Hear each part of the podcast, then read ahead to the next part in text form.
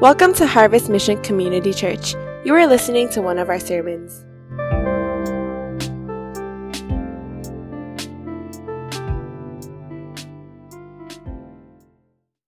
If you have your Bibles, turn to Deuteronomy chapter twenty-eight. We're going to be looking at fourteen verses. And as you know, it's a two-part series on One Desire Fast. And as Pastor Bo mentioned last week about what it really means to take his yoke and You know, it's light and easy to be able to trust in him, walk with him. I want to talk about something that it's not oftentimes talked about, or if you will, I think it's talked about it in a certain way that does not help a greater understanding of the gospel. I want to talk about obedience and why that's so important to your walk with God. I've yet to see any Christ follower who is serious about being a disciple of Jesus Christ without obedience. And oftentimes, I'm guessing some of you who grew up in the church, you heard it as if you got to do this, you got to do that. And there's some elements of that, but I realize that many of us, we have been operating on a human paradigm, and that's why for us, we struggle in our relationship with God because it is coming from all human effort rather than understanding in this gospel paradigm why and what motivates us to obey. And the more you understand this, especially when you're going through a fast, you will see that God will work in ways that you can only imagine. And when you begin to see God working in your life through the obedience, as you understand it from the gospel perspective, that it will transform your life. And I could bank my whole life on it because my own life is a testimony of that. Many other people, thousands and people that I've seen, we have come and gone through all our different churches, is that it is through a life of obedience that's driven by the gospel that will cause us to experience greater transformation. Some of us right now, that's what we're praying for during this O D F. God, speak to me, transform me, help me to work through this issue. What is it that you desire for me to do? There are a lot of different questions that some of us are asking. And once again, if it's human-driven, Uh, many of us are going to get disappointed, but it has to be by the power and the Spirit of God through the gospel. So I want to talk a little bit about that. So let me just start off and have you think about this question. The question is this: if you wanted someone to obey, like a law or some kind of rule, what method would you use to help them to comply? I want you to think about that for a moment. Is that if you want someone to obey a law or a rule, then what method or how would you get that person to comply? I think there are many different ways to get someone to comply and to obey. First can be use of fear of punishment. Many of us know this. You grew up in many ways. You don't want to get in trouble with your parents. So sometimes the fear of punishment can actually cause a person to comply. Another method is to appeal to their selfish motives. Oh, if you get an A, then you can get that phone, right? So it's this idea like, I want a phone. So here you are complying to something, a demand that your parents might want you to do or something that your boss wants to do. So once again, it's, it's driven by more of a selfish desire of what you want. And that's how sometimes you can comply. Another way is to use shame. And all of us growing up in Asia, you know how powerful shame is, where it literally takes a hit on your identity and who you are.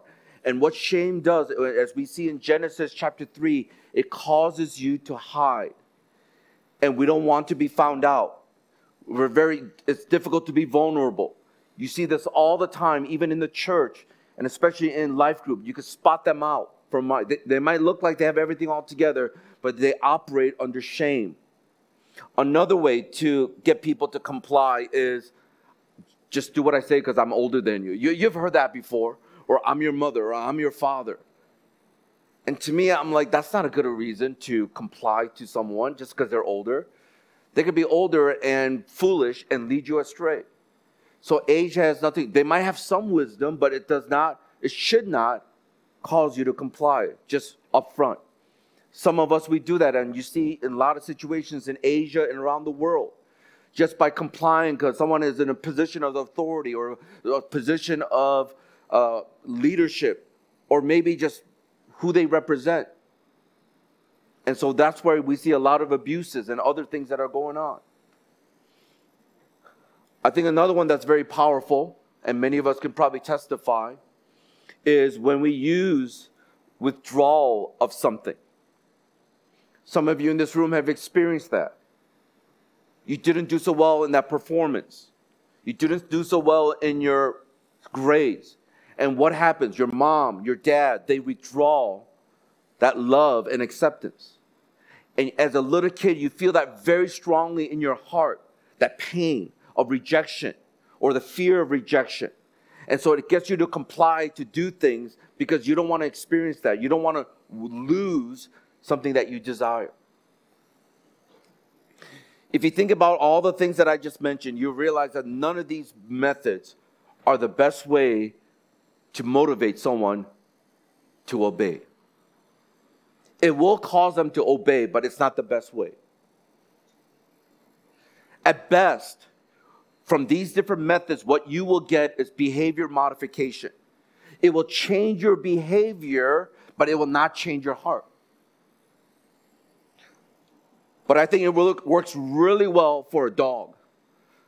How many of you are dog lovers? Come on, look, go ahead. Let me, let me hear you. Oh, Lord. Oh, Lord. I'm telling you right now, some of the things that I just mentioned, it's a great way to train a dog to comply. Uh, look at this picture. Uh, this is a meme that I found.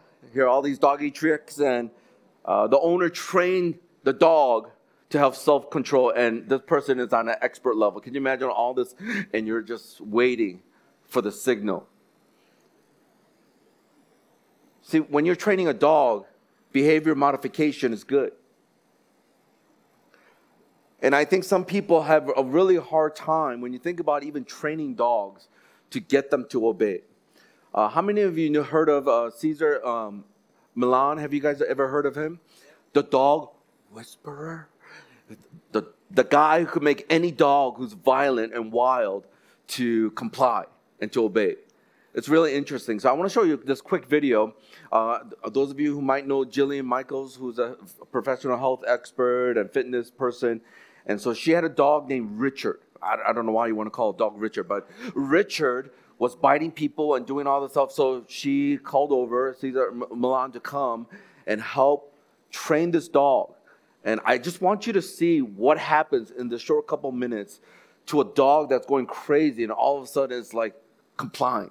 So I thought it was really cool. So watch this. Let's watch this together. Amen. Can you imagine if we learned how to comply to God like that? God just goes, we're like, arr, arr, you know, we're like, yes, Lord. Just try to imagine that. I mean, it'll be easy. But I think many of us understand obeying God is not easy. And we settle for behavior modification and think that we're doing well, but that until a temptation comes, until we go back home for a break, or until we face another issue in our lives at work, and that's when we realize we're doing the same thing all over again. As they were mentioning, sometimes it's just a symptom of what's going on deeper. And I think this is where we have to try to think about our lives and say, do I want behavior modification that will not change my life? Or do I want obedience to God according to His word through the gospel that can transform deeply the things that I'm going through? Therefore, I want to ask us, is there a better way for people to live in obedience? Not just complying to change your behavior, to look good, or to get something from God. But is there a better way to cause us to obey God? And this is the reason why the One Desire Fast, I think when we're doing this, it's so easy to lose sight of why we're doing this. For some of us, we're participating because it might be expected of us, for whatever reason, whatever situation you're in. For some of us, we don't want to lose face. Therefore, we're just doing it. For some of us, we're doing it, but we hate it, which is a lot of us, myself included at times. And I'm just like, why am I doing this? But once again, it's like you're doing it with a grumpy heart. And so God doesn't delight in your sacrifices. But what he delights in is it's our hearts, a broken and contrite heart that Scripture tells us. For some of us, we already failed, and therefore we're wondering, is it really worth keep on doing it? We only have like a couple more days left. And that's why, as I shared on Thursday or Friday, like once you fall or you fail in something, the righteous person, according to Proverbs, picks themselves up and continues to move forward. That's why it says, though a righteous man falls seven times, they continue to pick themselves up. To say, I, yeah, I failed. It shows that I'm weak and I'm human, but I want to continue to do my best as I trust in God. That's why I've been encouraging you, turn or log out of your social media if it's a commitment you made. Because we're creatures of habit. You're going to continue to turn to it. So to have an extra step, it helps you to remind you of the commitment you're making. Even with food, I, you know, now you realize, man, I love food. I, I, are you like me? Like everything looks really good, you know, even some of the things that you used to hate. I was walking on the street one time, I saw this restaurant and they had chicken feet. And I hate chicken feet. But I'm like, wow, that looks really good. And I'm like, what's wrong with me? You know, because I'm thinking about everything looks good, especially when you're fasting. I think others of us, in the midst of making some important decision and trying to hear from answers from God or getting direction from God, it's really easy to lose sight of what God is trying to do in us. I think the problem with many of us, the way we see obedience is very self-centered. And let me try to explain why. We try to obey God because we want something from Him. Think about that for a moment. Oftentimes, we obey God because we want something from Him. Also, we try to obey God because we're afraid of experiencing something bad. So the whole fear of punishment comes up again. Some of us, we try to obey God because of our self-righteousness and a desire to do certain things or look a certain way.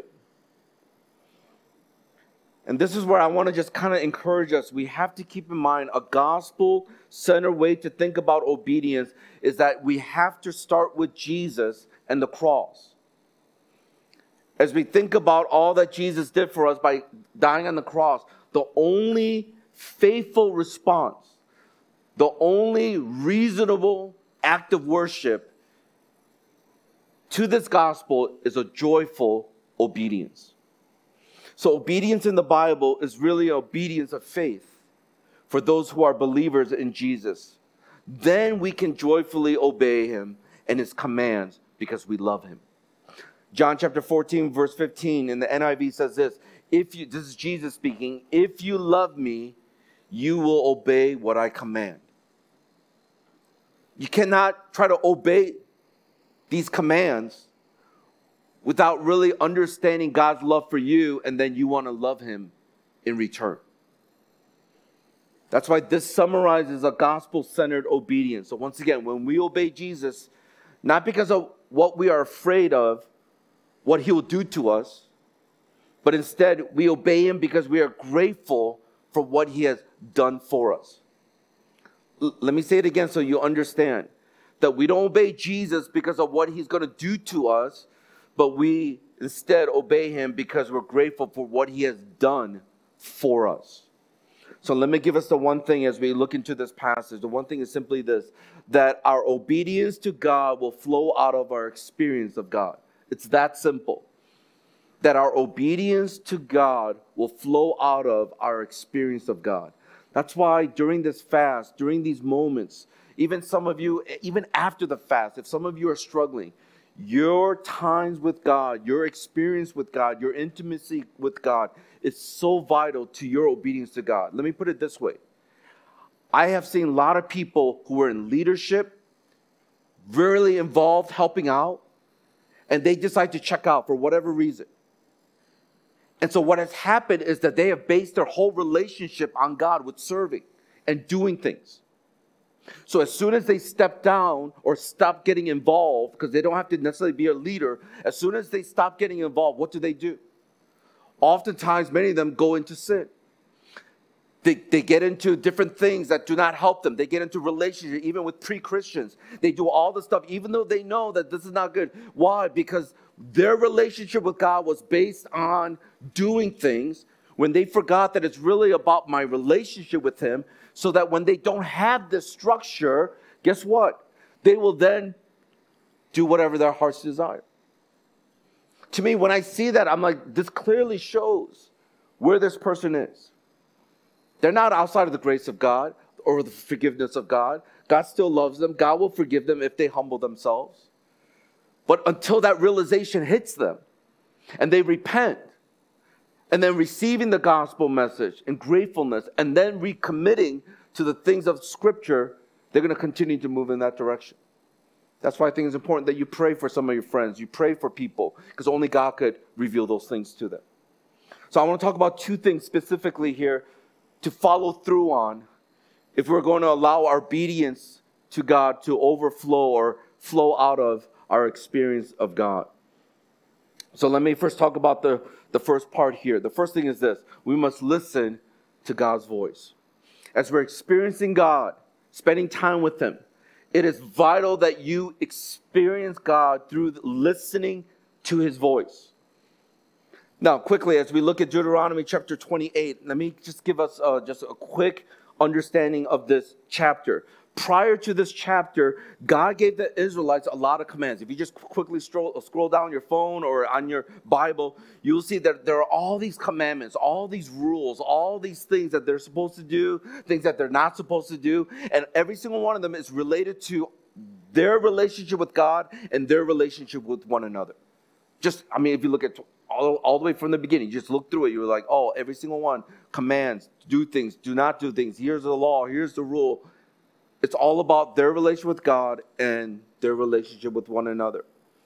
Now, the part that I need you to understand is that during this time, the covenant that God made with the Israelite people, it was being renewed. So the covenant was made in Horeb, and now in the plains of Moab, this that covenant was being renewed.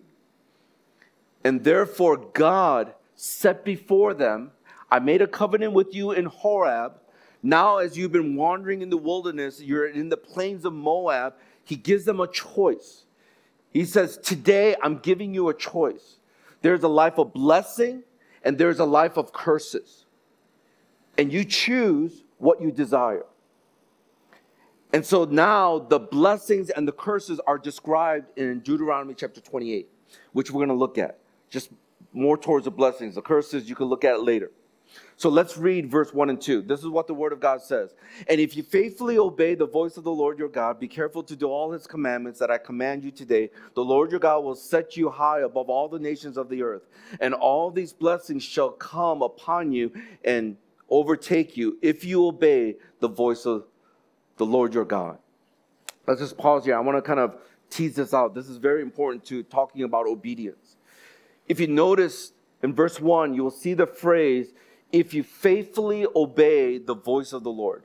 I want you to focus more particularly on the phrase, if you faithfully obey, because that phrase can be translated as if you diligently obey or if you fully obey. Now, it gives us this understanding that obedience is something that is almost as if it's dependent on what we do or don't do because the word if. I mean, that's what it feels like. Okay, if, if I don't pray, then I'm not going to get this. If I do this, then I'm going to experience this. It just feels like that. But it's important, too, that we establish that the Israelites already experienced grace when they received redemption from the deliverance that God gave from uh, Egypt. So I, I want you to think about this. This is what, the Gospels, even in the Old Testament, that God, in their slavery, rescue them, deliver them, set them free so that now they are the people of God. And so because of that, when the covenant was made with Abraham and Isaac and Jacob and generation after generation, even through Moses, the Mosaic covenant, one of the things that we realize is that God did the work. They did nothing to be delivered or to be saved, but God did the work. And then, now we see there's a command. It is vital that you understand this. Why? Because the conditional statement of if is not about their covenant relationship that God that with God that can be taken away, but it is more about their preparation to receive his blessings. So let me put it in the Christian context. That you were in slavery to your sin. You were in bondage. God delivered you. He rescued you. He set you free so that now you are no longer bound to the things of this world and to Satan and to death. All those things, Jesus Christ set you free. And if you are a believer in Jesus Christ, you have made a profession to believe in him, trust in him. Guess what? That relationship with God will not be taken away. If you are a genuine believer of Jesus Christ, there is nothing you can do that will separate you from the love of God that's in Christ Jesus. Can I get a good amen to that? There is nothing. You could kill somebody. You could murder somebody. You can do the most horrendous sin that that will not separate you from the love of God that's in Christ Jesus. Your salvation. If you genuinely received him as your Lord and Savior. But your relationship with him will get affected in terms of the fellowship. And so that's what the Israelite people began to understand. We've already been set free. God has already redeemed us. He delivered us. He saved us. He loves us. But now our relationship with him and all the things that God has, because of our disobedience, it could literally, we could miss this. So Ephesians chapter one, verse three talks about that. It says this. It says what? Read the yellow sections with me. It says, blessed be the God and Father of our Lord Jesus Christ, who has blessed us. Past tense. We're already blessed. We have all the blessings. And is in Christ with what? Every spiritual blessing in the heavenly places. So you don't earn it. You don't deserve it. But it's already ours because we have put our faith in Jesus Christ. So we have every single spiritual blessing that is in Christ. And once again, let me just try to bring this to a focal point. The reason why this is important is because we want to make sure that we do not have this human paradigm or a works-oriented paradigm view of God's blessings.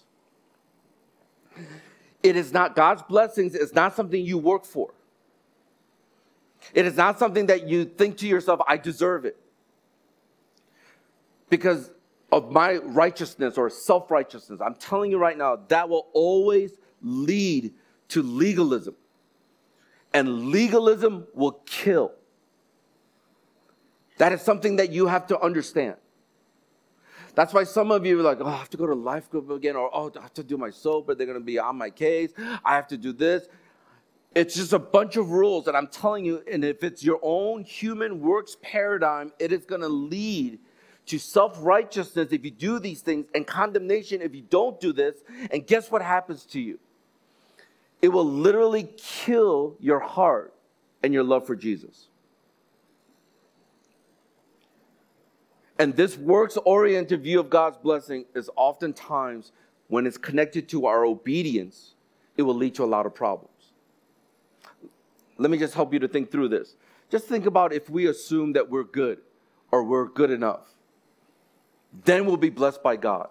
Or if we don't obey him, then he's not going to bless us. Like, this creates a mindset that we can get something f- from God if we only do the right things. So that's why when you go to life group, do soap, you do all that, you're serving on a ministry team, you're doing all that, you're trying to love people, and then all of a sudden you think that God's going to bless you, and he doesn't. He doesn't give you that job. He doesn't give you that relationship. He doesn't give you that promotion. He doesn't give you what it is that you think that God's going to bless you with. Guess what? You're going to be disappointed and disillusioned, and give it maybe another half a year or a year, and you will totally stop going to church. I see this all the time. Because what looks like, oh wow, they really love God, they're doing all this stuff, it's really driven by a self-righteous, self-centered motive that because they do these things, they think that God has to somehow bless them. He does not have to. He owes you nothing. I hope you understand this. God owes you nothing. What he does owe you is death and his wrath because you have sinned against the holy God. That's what we deserve. As soon as you think I'm good enough or I'm good and God deserves to give me this or I deserve to have God give me this, I'm telling you right now, it will kill your soul and it will lead to legalism. And we have a lot of legalists in the church. Not just this church, but the church with capital C. I see it all the time. They feel like they're self-righteous because then they start judging other people. Oh, why are they doing that? You shouldn't be doing that.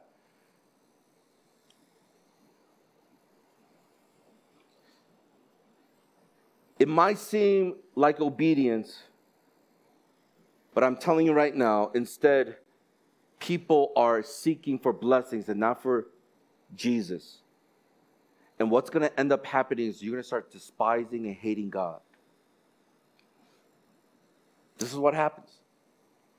Listen to what R C Sproul said in his book, The Quest, Soul's Quest for God. I thought this was insightful. Listen to what he says. The unbeliever desperately seeks happiness, peace of mind, meaning and significance in life, relief from guilt, and a host of other things which we link inseparably with God. We make the gratuitous assumption that these people are seeking things that only God can give them, that they are therefore seeking God. People seek the benefits of God while, at, while all the while fleeing from God himself. Man, when I read that, I'm like, this is, I mean, I started thinking of people's faces and how many counseling hours that I've done in cafes.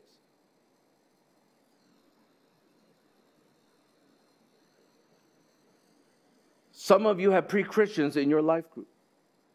Some of you right now sitting here, you're not a believer yet. Some of you came to know Jesus Christ recently. And here's my challenge to you. You coming out to life group, you coming out to church, you who received Jesus Christ maybe four months ago, six months ago, last year. Because we as believers, when we see people, like they're trying to look for meaning, purpose, all the stuff that you see in this quote, we get really excited because they're like, wow, they're seeking after God. God is doing something in their lives. But here's the problem. They're not seeking God. They're not seeking Jesus. What they're seeking is relief from whatever it is. They're seeking things for themselves. They want peace to know that if they were to die, they will go to heaven. And that's it. They're not seeking after Jesus. That's why one of the signs that I tell people that I would question if that person is a genuine believer is that after they receive Christ, they don't want to get baptized. Why wouldn't you? If this is the greatest news in the world, and you are lost, you are sinful, and the wrath of God was upon you. But then when you think about the cross and what Jesus Christ did for you in your life, the greatest news in the world, why would you not want to declare it out to people? That's why whenever I say, like, yeah, you receive Christ, sometimes I lead them, sometimes we have life group members or leaders, whoever, leads them to Christ, and they don't want to get baptized. I'm like, give me your reason.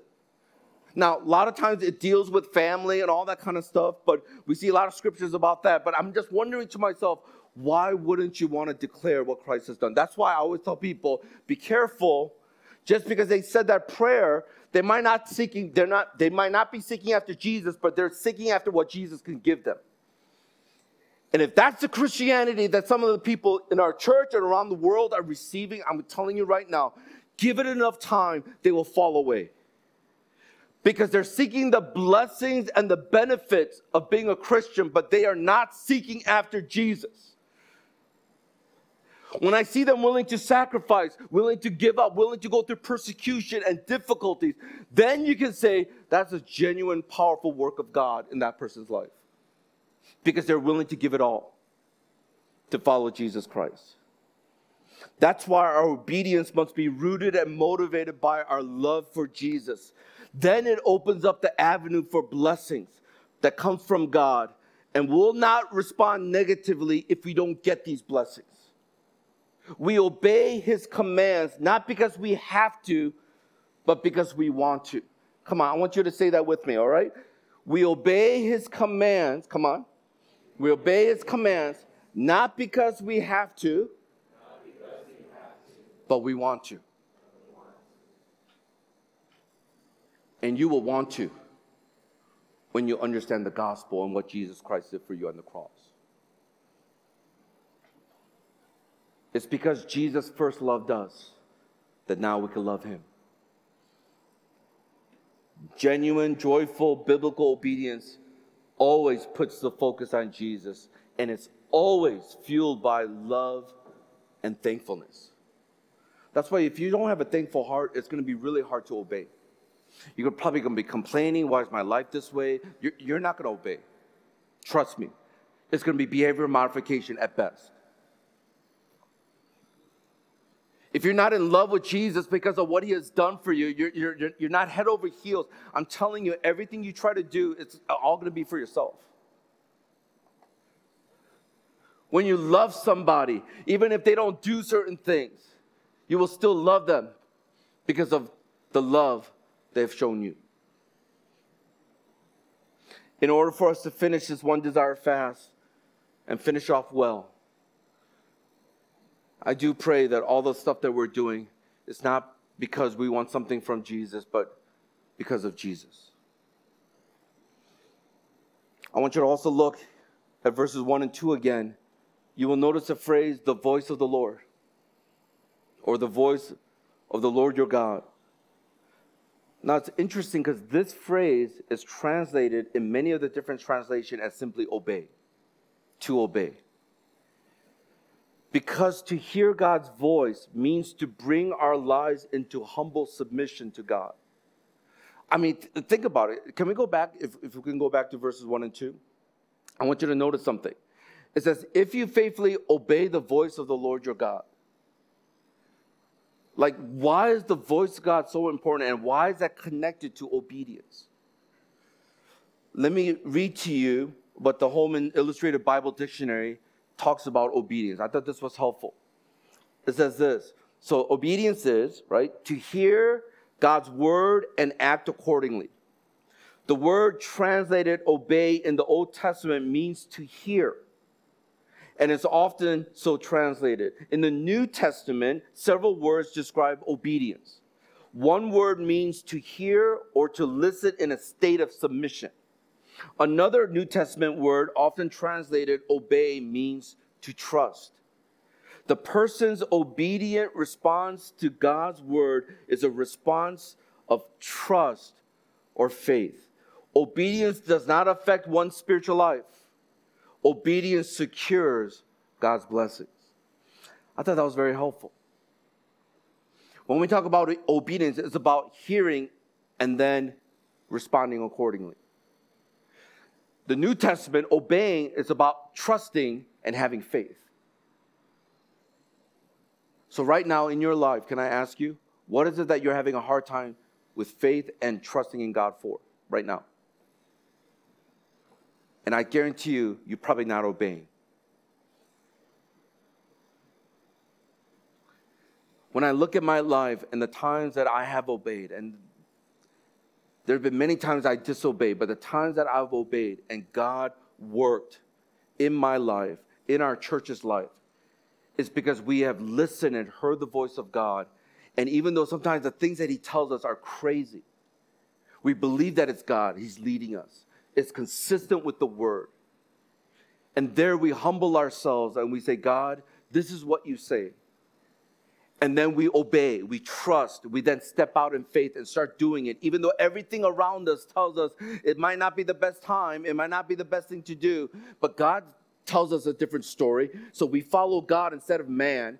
And when we take that step of faith, I'm telling you right now, God has done miracles and wonders, and my life has not been the same. So many things in our church has been because of us listening and obeying. I'm telling you right now, we will not have this church in Hong Kong if my wife and I, as we're praying, we did not hear and obey.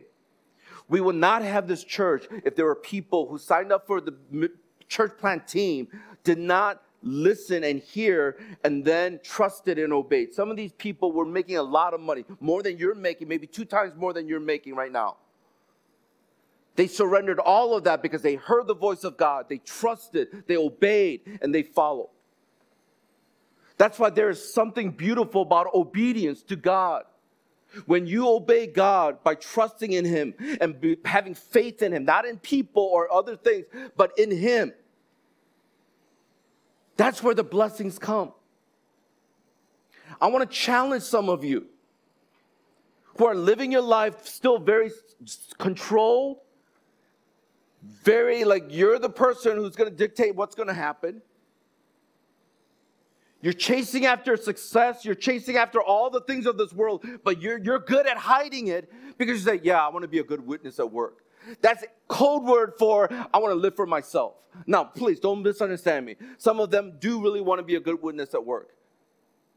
But I always say you're going to be a good witness at work. Let's see, as you pray and work with God, let's see how many people you come to uh, brought to the Lord. How many people have been able to experience community? How many people have you been able to impact their lives?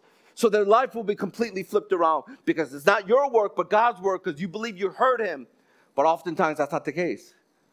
Well, I, mean, I want to be a good witness at work. I want to try to do my best. Excellence. All, th- there's these cold words. And, you know, I, I try to take it for face value. I listen. But as I'm listening, I'm looking at that person's life. So it is easy to hide behind these Christian lingos and the right things to say so that people will start believing, but then your life is not dictated by faith and trust in Him. Once again, we're not asking for perfection, but it's the heart that God looks at. And that is the thing that we cannot see as human beings, but God does. The only thing we can see is the fruits.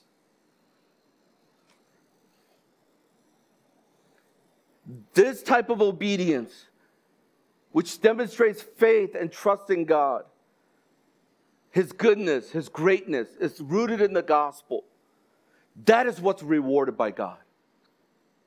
That's where you're going to start experiencing incredible stories.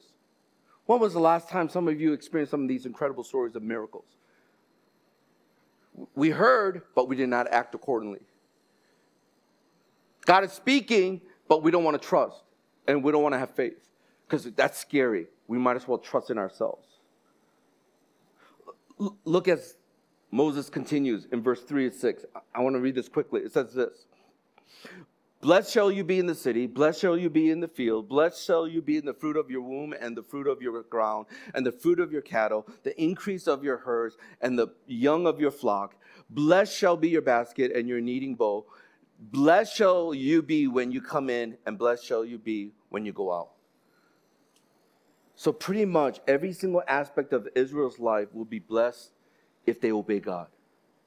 Whether it's in the city, the rural areas, in the farming, whether it's having food or being fruitful and having children or even your animals being fruitful, He says everything that you touch, everywhere you go, it's going to be blessed because you are listening to the voice of God and you are following and trusting and believing. That's why in verse six, we see that people will be blessed when they come to a place, when they go to a place. Listen to how the New Living Translation translates it. Wherever you go and whatever you do, you will be blessed. Man, I wish this was so true in all of our lives. Wherever you go and whatever you do, you will be blessed. You know who are those people? Who are hearing the voice of God, they're acting accordingly as they fully trust and they fully have faith that God is good, great, and He will do all things for His glory. When we listen to His voice and then obey, this is what causes us to be blessed. And as I shared earlier, we have a choice. And if you look at Deuteronomy chapter eleven, verse twenty-six through twenty-eight, you will notice that choice is given to us. Moses says this, and he's speaking for God. He says, today, look, today I am giving you what? Come on, say this. Choice between a blessing and a curse. You will be blessed if you obey the commands of the Lord your God that I'm giving you today. But you will be cursed if you reject the commands of the Lord your God and turn away from Him and worship gods that you have not known before. Jesus reinforces this principle by being blessed when we obey God in faith. Luke chapter eleven, verse twenty-eight, in the N I, uh, N L T, it says this, Jesus replied, but even what? Come on, say this. More blessed are you who what? Hear the word of God. So once again, hearing is equated to obeying. and then you what? Put it into practice. So don't just do your soap and then not obey. Don't get convicted about something then God speaks to you when you're walking and then not obey. Let me give you one example that maybe will help you to see this whole integration of everything. You're walking from the M T R, and all of a sudden you see something from the corner of your eye and you realize there's a person who's sitting down and they just look really depressed or sad. And as you're walking towards that person, the Holy Spirit tells you, go talk to that person. So you're listening to the voice of God. You get this impression in your heart that you should go and talk to that person. So therefore, the question is, will you trust and will you have faith that that's God speaking to you? But the reality is we look at our clock and we're like, I'm late, so we just go. That's me. Man, I don't know how many times God speaks to me in some ways, but I just I have so many other things going on that I'm just like, and I miss those opportunities. But let's play that again. You get off the M T R, you see something from the corner of your eye, and you're approaching this person. You realize there's a person sitting down, looking very depressed, sad, something very heavy in their heart, and the Holy Spirit says, go talk to them. And then you decide, I'm going to listen to the voice of God, I'm going to make a decision to act accordingly, and I'm going to respond by faith and trust in God and God alone. So you walk over there and you talk to them. You introduce yourself, and then you say, is everything okay? Is there anything I can do for you? It just seemed like you were very depressed. And then they begin to, for whatever reason, begin to open up their hearts.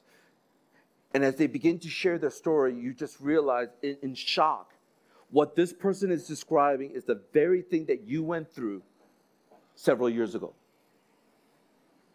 But you came out of it because of God's grace, because He saved you. That's how you became a Christian. Or maybe that's how you rededicated your life to Christ. And here you are in this moment where you are sitting down next to this person that you did not know. And then you begin to share your story. And the only reason why you are where you are today is because of this gospel, because of Jesus Christ. And this person listening intently says, but I went to church when I was younger, but I don't know if God can receive me. And you begin to share deeply about the love of God and how God has been persistent in their life. And in that moment, as you feel the conviction of the Holy Spirit, you ask this person, would you like to trust in Jesus Christ as your Lord and Savior? And that person says yes. And you say that prayer, and then you bring them into the church community, and you help them to integrate and get to know people. And then that person is getting baptized, and in their baptism testimony, they don't give glory to you, but they give glory to God, because in that moment they were thinking about suicide, but just so happened that a person, you, happened to walk by and share the story that exactly what they went through is what that person went through, and that person, which is you, shared about Jesus Christ. Where are those stories? In our church.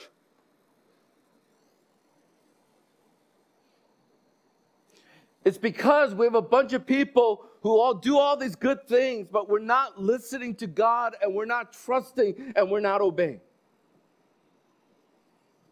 It's the same way like today. You see these stories and pictures, and you feel like God's saying, apply, but then you don't respond in faith and obedience. God might be speaking to you and say, hey, I want your life to be disciplined. I want you to get up every single morning, and the first thing is to praise and worship me and read the word. But we don't act accordingly. We don't trust. We don't have faith that through it that God will change us. God sometimes convicts you that you've been, you were looking at your bank statement, and you realize, man, I've spent so much on myself, and I've been unfaithful in the things that I know I was called to do. And then you feel God speaking to you to be faithful, not only with your giving, but also with your time, that you'll spend it with people. Because Christianity is not only about the gospel of your salvation, but it's about people to reach out to. And then as you're looking at your your, your bank statement, you're looking at your schedule, and you realize everything is about me. I could spend hours doing different things, but then I don't have even one hour to meet somebody for coffee, because I want to be an encouragement to them. I want to strengthen them. I want to help them, because I saw them last Tuesday. I saw them last Wednesday, and they were struggling, it looked like, as they were feeling really tired and discouraged. So I want to meet up with them. So when we don't listen to his voice in faith, in trust, then we miss these types of opportunities. No wonder Jesus says we're more blessed when we hear the word and put it into practice. Can I just encourage us to think about even our vision, our mission? Some of you were there at our family gathering. Some of you were not, and we'll be sharing it all throughout in the year, months to come, in the years to come. Uh, there's no time limit. This is this could take twenty years. It could take fifty years. Some of you will not even be living. It will take years. It really is dependent on God, because we cannot start new churches if there's not enough pastors and new leaders being raised up, period. We're not going to just do it because we're like, we have this vision. That's stupidity. That's foolishness.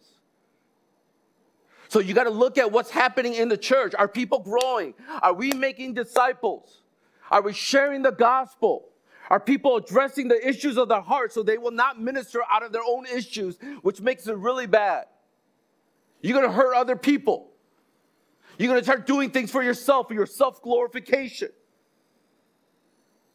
So as you're growing, you're making disciples, and then they're making other disciples. People hearing the voice of God, wanting to obey, sacrificing, and they begin to grow. And some of them will feel the call to be a pastor, to be a missionary, to be whatever it may be, to be even a marketplace leader. As they feel this call, they obey and have faith and trust in God.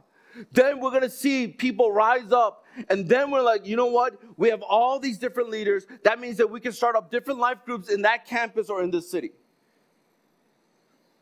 It will be idiotic for us to try to do something that we shared when right in front of us, we don't have people who are growing as a disciple of Jesus Christ. That is suicide, spiritual suicide. So even though we share the vision, we're not going to do this this year unless we clearly see this is the Spirit of God moving in the hearts of people. It will be like us trying to open up five different places for missions projects and only five people apply. Okay, you go here, you go here, one, one, and just, what do you, what do I do, Pastor? I don't know, you just pray by yourself. Go to the mountain and just pray. Do you see what I'm trying to say? You cannot start five missions projects if there's only five people applying. You cannot start another church if it's not multiplying within that life group. If that life group has been the same for the last nine months, just the ten of us, kumbaya, we love Jesus, and that's it. You cannot multiply. But if people are coming to Christ, people are getting baptized, they're getting discipled, now they're reaching out to other people, and now ten becomes fifteen, fifteen becomes twenty, twenty-five, ooh, this is a little bit too large, because some of you, you know what large life group is like, it stinks. Well, not, I, let me take that back. It's, it's great, we love all of you, but it is hard, it is hard to do a life group of twenty-five some people. But here's the thing, I, I'm going to be straight up with you, so you understand my values, you understand what we're trying to do in our church. Jesus changed the world with how many? twelve minus one, the, he was bad guy.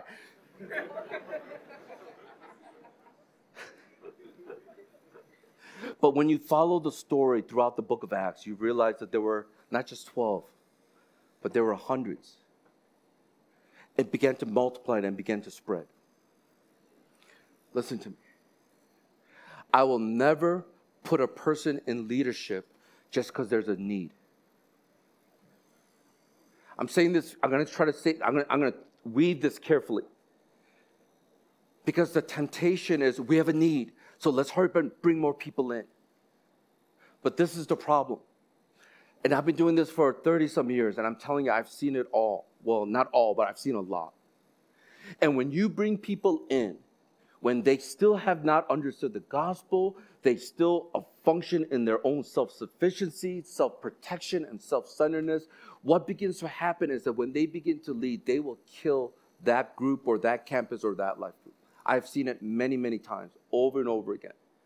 So I've always told people, it is better to have a few leaders leading a lot. I know it's taxing, I know it's hard, so let's pray, trust in God, than having a lot of people helping out in such a way to that position of leadership. Wow, you sound such a, like an elitist. No, because we love people.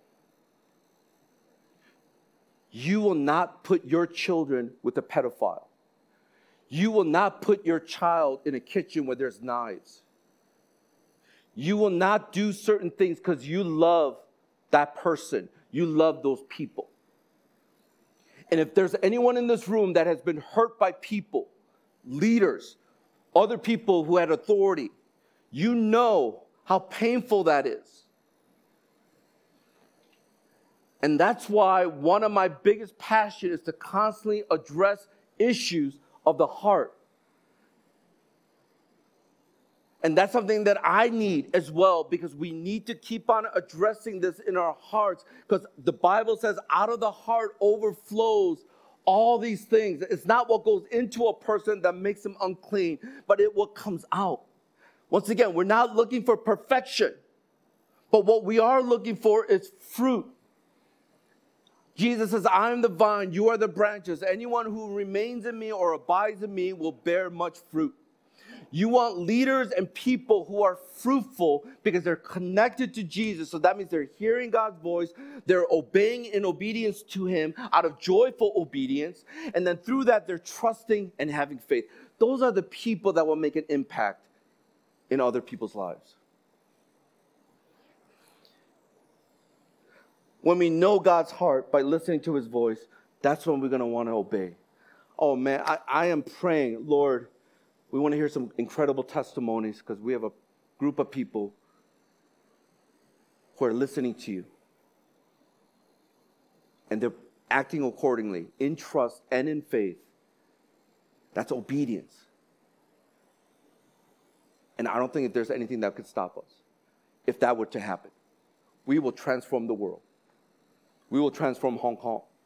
You will transform your workplace. You will transform your campus if we have more of those people who will obey. Let me just quickly finish off with the second point. I know much time has gone by. I just kind of went off on a derivative there, but please give me some grace. Let me just... Let's do it. Second thing, we must not only listen to God's voice, but we have to leverage God's blessings. When we close out this section, I want you to see how many times when we read verse seven through fourteen, how many times you will notice the phrase, the Lord will, the Lord will. Just count how many times it appears. Uh, second thing I want you to notice is all the things that the people will receive as blessings from God. It is for the benefit of others, and it's the benefit of God in terms of fulfilling God's mission. So let's read verse seven through fourteen quickly here. So count how many times you see the word, the Lord will. So verse seven, it says this, the, will, the Lord will cause your enemies who rise against you to be defeated before you. They shall come out against you one way and flee before you seven ways. The Lord will command the blessings on you in your barns and in all that you undertake. And he will bless you in the land that the Lord your God is giving you. The Lord will establish you as a people holy to himself as he has sworn to you. But if you keep the commandments of the Lord your God and walk in his ways, and all the peoples of the earth shall see that you are called by the name of the Lord, they shall be afraid of you. And the Lord will make you abound in prosperity in the fruit of your womb and in the fruit of your livestock and in the fruit of your ground, within the land that the Lord swore to your fathers to give you. The Lord will open to you his good treasury, the heavens, to give the rain to your land in the season and to bless all the work of your hands. And you shall lend to many nations, but you shall not borrow. And the Lord will make you the head and not the tail. You shall not, you shall only go up and not down if you obey the commandments of the Lord your God, which I command you, you today, being careful to do them. And if you do not turn aside from any of the words that I command you today, to the right hand or to the left, to go after other gods to serve them. Do you know how many times? Six times. That phrase, exactly that phrase, the Lord will. In these eight verses, the six times in which we are reminded of it's God who's going to do it, I want you to notice several things that we have to leverage when it comes to the promises of God, especially through the obedience. The first thing is this, we, we got to leverage our purpose. We notice that God will help the Israelite people to defeat the enemies and to bless them in all that they do. Even in verse nine, we saw that God is reminding the Israelites of their purpose. God was going to establish them as a people holy to himself, as he promised, and everyone in the world will know that they were called by God's name. This was the purpose for the Israelites, that they will be a witness to the world. Exodus chapter nineteen, verse five through six. Now, therefore, if you will indeed obey my voice, so once again, obey my voice, and keep my covenant, you will be a treasured possession among all the peoples, and all the earth is mine. And you shall be to me a kingdom of priests and a holy nation. These are the words that you shall speak to the people of Israel. Isaiah chapter forty-nine, verse six b, it says this: I will make you as a light for the nations, that my salvation may reach to the ends of the earth. Let me read it from the Message translation, that one verse. It says, I'm setting you up as a light for the nations so that my salvation becomes global. This was the purpose for the Israelite people experiencing the blessings of God, so that they will be established in their purpose of who they are, people holy unto the Lord, and so that they would take the light that is shining upon them and they would make it global, not just in Hong Kong, but global, to go out, because there's hundreds, thousands, tens of thousands, hundreds of thousands, millions and billions of people who do not know Jesus Christ. The purpose. Now we see as the children of God, that that was for the Israelite people. Through Jesus Christ, we have the same privilege and the calling and the purpose of being used by God. First Peter chapter two, verse nine through ten. But it says, you are a chosen race, a royal priesthood, a holy nation, a people belong people for his own possession, that you may proclaim the excellencies of him who called you out of darkness into his marvelous light. Once you were not a people, but now you are the pe- God's people. Once you had not received mercy, but now you have received mercy. What we are as the people of God is that we t- receive mercies, and now we are to declare the excellencies, the great things that God has done in our lives. Because why? We are a holy nation, a, a royal priesthood, people belonging to God. That same blessing that you received in your life through Jesus Christ, you got to leverage it by living out the purpose that God has given you. What are some other things that we see? The Great Commission, to go and make disciples of all nations, baptizing them in the name of the Father. That is given to us because why? We have been blessed. And so now we leverage that, not only to live out the calling God has given us, but together as a church. The second thing I want to quickly highlight here is this: we must not only leverage our purpose, but we must leverage our prosperity. In verses eleven through twelve, we notice that it's God who will make the Israelites abound in prosperity. And he says he will open up the good treasury. But the question is why? Why would he bless people even materially? In verse twelve b, we see that their prosperity was not only for them to enjoy, because God He delights when we're able to enjoy the things that he has given us, but also to help others. Look at Deuteronomy twenty-eight, twelve b, as I read before. It says this: and you shall lend to many nations, but you shall not borrow. What he's saying is that I'm going to bless you so that you can help other people. God was going to make them even leaders amongst the nations. Deuteronomy chapter twenty-eight, verse thirteen, again, it says this: the Lord will make you the head and not the tail, and you shall go up and not down if you obey the commandments of the Lord, which I co- command you today, being careful to do them. I want to read it from the Good News Translation, and I want you to read the yellow section with me. It says this: the Lord your God will make you what? Come on. The leader among the nations and not a follower. You will always prosper and never fail if you obey faithfully all his commandments that I'm giving you today. You know, I was thinking about this, and just let me speak from my heart. You know, some of you are really trying to be successful in life, trying to make a lot of money so you can buy your apartment, buy a car, be very comfortable, buy whatever it is. And there's nothing wrong with that, unless it's your idol. I don't think there's anything wrong with blessings that God gives. But here's the thing. So many of you seek after prosperity and success, but it's really about you. When was the last time when you started thinking about how God has blessed you? You got a promotion, you got a raise, or you got your scholarship money, but you don't need all of it. And you decide, man, Lord, you've prospered me, you've blessed me. I'm going to use this percentage to not only bless people, but I'm going to take that person out for dinner because I just want to bless them.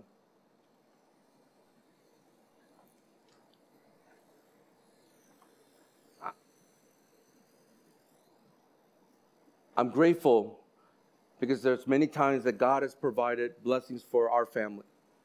And there are times when, with the extra that we have, I'm able to bless people, even if it's just a small coffee. And one time I was uh, talking with somebody, and we were just talking about time. Time is money, money is time. And I think somehow God convicted this person that every time I meet with this person, they're gonna they're gonna bring me something, but I know that they don't have a lot of resources. So I'm like, hey, what can I buy? I want to bless you today. Oh, you bought last week. I want, it's okay. I want to bless you today. And so I think something kind of clicked for this person, and now this person just sometimes bring like a little drink. I'm like, oh, thank you. Or they bring a little chocolate, which I don't really like chocolate too much. Uh, maybe once a month or so. You know, guys have that thing too. So, so. Not that thing, but uh, anyway, those of you who have science background, our hormones change. Uh, anyway, never mind, forget it. Erase that. Um, and I, I was sitting there, I'm like, oh. I go, you don't have to do that. And what dawned upon me was, now if this person is doing it out of guilt, then that's a problem. But if this person is doing it because they want to bless, because they've been so blessed, then I would encourage that. I go, well, praise God. How many of us, when you think about your life, God has blessed you so much. He has prospered you. When was the last time you blessed somebody else? When was the last time you were faithful in your tithes and your giving? When was the last time you've been faithful with the things that you have to say, this is not mine, but it's God's? Because the Israelite people, they were going to be blessed. And the thing that encourages me is you're going to be the head and not the tail. You're going to be the top and not the bottom. But once again, he says, if you obey my commands. So if you hear, listen, and then put that into action and you trust him, God will elevate you. God will exalt you. Not for your own glory, but he will do it for his name.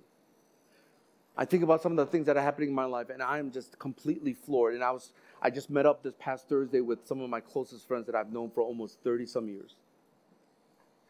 And we're just going around and sharing. And they're getting old because they're like, yeah, my back or my neck. And, you know, we're just they're sharing all their problems. And I just realized I'm healthy for whatever reason. Not after I played basketball and soccer in uh, Bangkok, but anyway, or in Chiang Mai. I was dying. But I realized, like, I'm healthy compared to some of my friends who are, you know, the same age, but they're struggling. I'm like, thank you, Lord. And then as we were talking together, sharing about all the things that were happening in our lives, and I, I just began to share with them, these are some things that God is doing. He's allowing me to get involved in some of these global movements. And it's not like I was seeking after it. God somehow placed me in different positions, and I realized that I did not deserve this, but it was the grace of God. And that's why as I'm looking at the screen with all my friends who are from California to the East Coast to the Midwest in the United States, as I'm looking at the screen, I'm just thinking to myself, like, why me? Why not that person? Why not that person? And that's when it really humbled me to realize that everything that I've, I have, everything that I've experienced, is not because of my goodness and what I've done. It's because I've heard God's voice. And even though I was scared, I was unsure, as I began to pray, I felt like God was saying, do it. Obey me.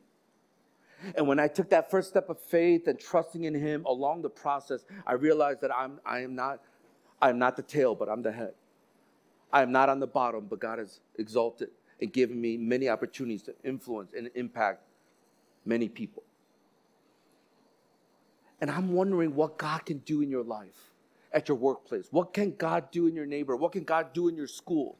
If you would just listen and obey and trust in him, have faith and say, God, I want to live with my heart set ablaze on fire for you. He will do some incredible things in you and through you. The powerful thing about all this is the gospel. Why?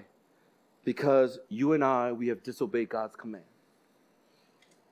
That's why the wrath of God is upon you right now. All of us. You will be judged one day. That the Bible says very clearly. You're going to stand before God. You have to give an account for your life. You don't know when you're going to die, but the Bible is very clear. All of us are going to stand before God. And here's the thing. Either you will stand before God and say, God, look at all the stuff that I've done. Look at all this stuff, my own self-sufficiency, and I've tried all this stuff. I've been trying to be really good. And God says, but do you know Jesus Christ? Have you received him as Lord and Savior? And you're like, no. Or the other scenario will be, God, there is nothing good in me. I sinned against you. But I thank Jesus Christ because he lived the perfect life that I could not live. And then the death that Jesus died on the cross, that should have been my death because I sinned against the holy God. But he died for me. So the only thing I could plead is the righteousness of Jesus Christ, his life, his perfect life, that I, by faith, received. And God will say, welcome into the kingdom of heaven. I'm wondering if there's some of us in this room who have been coming out to life group, who have been coming out to Sunday, and you're very close to that line. And I want to challenge us not to seek God for his blessings, but to seek God for himself. And may your life be transformed. One thing that I do want to encourage us with as part of the next steps is that when you go through this life and when you're struggling, that there will be a prayer that you lift up, which is the abide prayer. The first thing is this, as a next step, is the abide prayer. Many of you know this if you've taken the discipleship class, the Alive class. These are five things that you could actually pray within all probably thirty seconds, forty seconds, and you'll be able to feel that you're walking with the Lord. The first thing is this, admit that you're weak. Admit that you can't do it. Some of you are trying to obey God in different areas of your life, fasting, I don't know, maybe there's a temptation or some area of your life. Then what you need to do is to be able to just simply say, God, I, I admit this. I cannot do this. I'm, I'm weak. The second thing is this, believe in God's promises. Once again, it's not about you, but it's about what God has promised unto us. So you believe in that. You trust in that. So once again, it's hearing, and then you act upon it. This is God's word. You can read it, you can hear it, and then you act upon it. What are you going to do? And then the I is intercede for God's grace. Pray that God will work in that situation. His grace will be shining forth. I love what Richard Foster said in his book, Prayer. He says this, our problem is that we assume prayer is something to master the way we master algebra or auto mechanics. That puts us on the top position where we are competent and in control. But when praying, we become underneath where we calmly and deliberately surrender control and become incompetent. This is why you will know a person, not only in their humility and their obedience level, it's because they pray. You don't pray just something that you just do. Oh, we got to pray before we serve. We got to pray and do this stuff. But your whole life is a dependence on God. That means you're not on top. You're not in control. But you're down here to say, God, I'm incompetent. No one wants to hear that. But with God, you're confessing it. I want to encourage you to pray that prayer. To say, God, I can't, but you can. And when you become dependent on God through prayer, I'm going to tell you right now, you're going to see God work. So admit that you're weak, believe in his promises, intercede, and pray for that situation, for God's grace to come. And then the D is decide to obey. You have to make a choice. Make a decision. Are you going to go your way or are you going to go God's way? Are you going to surrender or are you going to then still try to keep control? That's why I'm wondering if some of your life is out of control. Is God trying to gently, in his loving way, even though it's hard, in his loving way trying to tell you, stop it. You're heading towards that cliff. But once again, if you're not listening, you're going to go over that cliff. And who pays the price? You do. God forgives you, but he's not going to take away consequences. Don't ever forget that. God will always forgive you. That's what the cross represents, the forgiveness of God. But you have to live with consequences. Keeps you humble. It's like a limp. And you realize, yeah, I remember. That's what Jacob had to go through. That the angel touched the hip, the socket of his hip, because he was such a conniving person, always trying to manipulate, and God says, no more.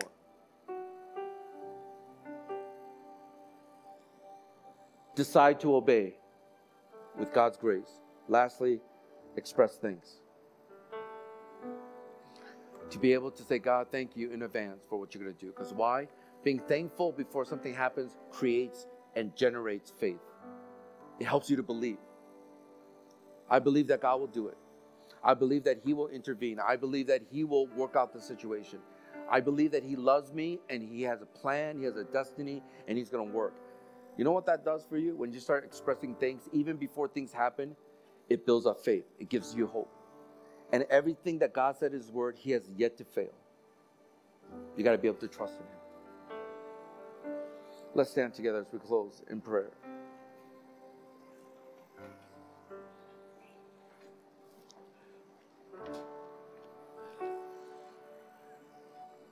You know, I was praying and thinking, what do I need to share with our church as we're coming to this last week of One Desire Fast? And I had a different message, actually. I was working on this other message, and all of a sudden the Holy Spirit says, speak on this, which is Deuteronomy chapter twenty-eight. And I'm telling you right now, everything inside of me said no. You know why? Because I already spent all this time on the sermon. That means that I have to spend more time. So I decided I'm not going to preach on what I preached today, and I'm going to go to the other passage that I was going to preach on. But you know, something really funny happened. Well, it's not funny, but as I was working on the other message, thinking that that was the message I'm going to preach today, like nothing was flowing. It was like, okay, God, I got it. So you know what I did? I put it in a different folder. I said, future sermon. So you, you'll hear that sermon. It's a good one, okay? It's a good one. I'm excited to preach that one. So I put it in a different folder, and like, I'm going to preach that on some other Sunday. And then I began to look at this passage, study it. And I said, during a fast, what God desires more than anything else is our obedience.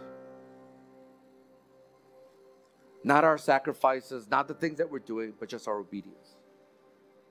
He's speaking to some of you, and He has been speaking to some of you. There's some sin areas of your life that God is telling you, you got to let go. That relationship is not very healthy. That thing you're chasing after is going to kill you. It's a poison in your heart. Some of you are standing and you're wondering, like, why is my life this way? I want to challenge you after hearing a message today that I believe that God has for some of you. I'm wondering if your life is the way it is right now because you have failed to hear His voice, or you've heard it, but you are not obeying. Can I just invite us, every single one of us? We're, none of us are perfect. There's going to be times when God wants us to do something and we're afraid, or we calculate all that stuff. We, we, we get that. That's human nature. But I want to invite you this coming week, with the last three some days left, three and a half days left, that if God speaks to you about something, that you will then receive it by faith, and then you will then pray purposefully and act upon it, and to say, God, I want to love you and I want to obey you more than anything else or anyone else in this world. And take that step of faith. And let's just wait and see what God would do. Salvations at this retreat. God opening up doors for you at work that you never thought that would open. Undeserved favor. Your boss says, hey, can I meet with you? You're like, oh my God, I'm in trouble, right? It's always like that. Pastor goes, I want to meet with you. Uh-uh, I'm in trouble, right? So that's your condition. It's all about works. But your boss says, hey, come in to the office. I want, I want to speak to you.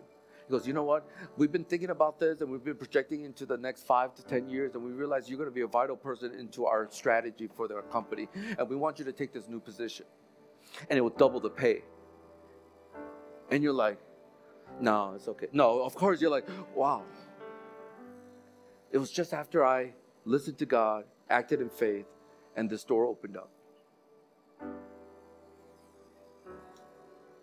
That's why I want us as a church to listen and to obey and step out in faith, because that dream of being able to reach the circle in Asia to start more micro churches, life groups, and then to be able to have a district church, which would then eventually link together to have hubs all over Hong Kong and the world.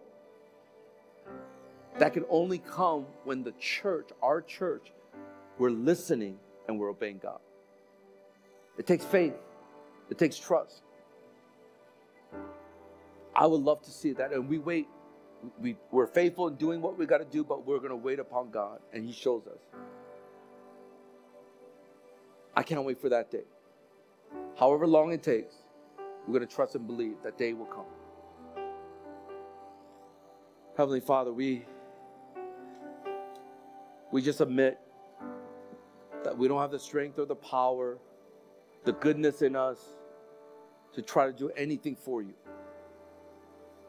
When we think about our lives, Lord, all we see is a heart that is rebellious, self-centered, self-sufficient, insecure, looking to ourselves, and even disobedient. So, Lord, we admit that. We want to come and humbly say that to you, that, Lord, you are the God of the universe, and we're not in control. You are the one leading and guiding. And, God, we believe in your promises and the word that you have said, that your name will be exalted among the nations. And this earth will be filled with the knowledge of the glory of God as the water covers the earth. As you have promised us that you will be with us to the end of the age as you commission us out to go and make disciples of all nations. Lord, we believe in that word. You've told us that we are a royal priesthood, a holy nation, people belonging to God. As you delivered us from darkness into this wonderful light. And now we are called to proclaim your excellencies wherever we go. And all we can say to you, Lord, is we want to believe in what you say in your word. And so, God, we are interceding and asking you that as we close out this fast, that you will give us the strength. You will give us the anointing. Help us to hear your voice. Enable us, Lord God, to be able to say yes to you. Teach us to obey. Help us to obey. And God, we just wanted to make this decision, and we want to choose you. Forgive us, Lord, for choosing your blessings or choosing the, the extra benefits that come. But Lord, we, we want to choose you. We want to make this decision because it's because of you. You first loved us. You died on the cross for our sins that we don't deserve. And so all we want to say is, God, thank you for loving us. Thank you, Lord, for saving us. So today, as we stand in your presence, we make this decision for you, that we will choose you above all things, even over ourselves. And God, we give you thanks, because even though we don't see it, but in faith, we give you thanks. We want to express a heart of thankfulness and gratitude to you, because you're more than able, and you're going to work and do things that are just even thought about, or even as we ask, you're going to go beyond all that of what we can imagine. And it's for your glory. So we thank you, Lord. Thank you for listening to the Harvest Mission Community Church podcast. For more information, visit our website at hong kong dot h m c c dot net.